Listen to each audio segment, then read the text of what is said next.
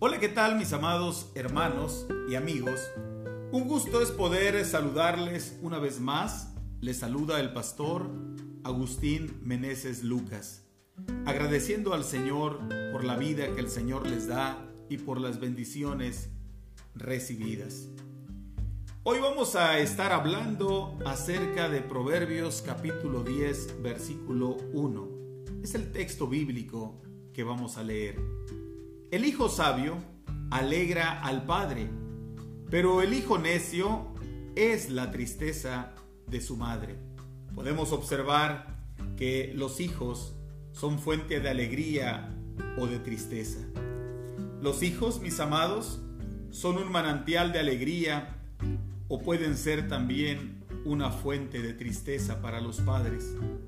Pueden traer grandes alegrías o también profundo sufrimiento. Hay hijos sabios que obedecen y honran a sus padres y se vuelven bienaventurados en la vida en cada momento. Pero hay hijos insensatos que escarnecen de la educación recibida de los padres y echan a la basura los principios aprendidos en el hogar.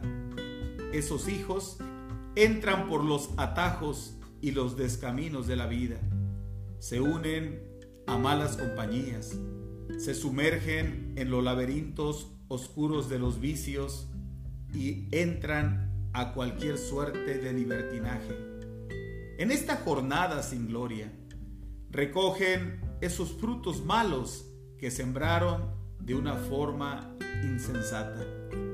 Trastornan su propia vida.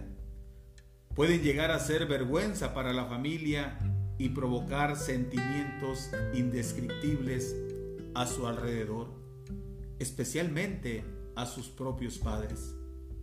Benditos son los hijos que andan por la calle de la santidad, en vez de naufragar en los pantanos de la impureza. Benditos son los hijos que oyen y honran a los padres y son motivo de alegría para ellos. Esos son los que glorifican a Dios. Bendicen la familia, fortalecen la iglesia y construyen una sociedad justa. Son esos que van a probar la bendición cada día del Todopoderoso. Aquí y por medio de Cristo disfrutarán de la bienaventuranza eterna. Es cierto que tenemos una gran responsabilidad como padres de enseñar a nuestros hijos.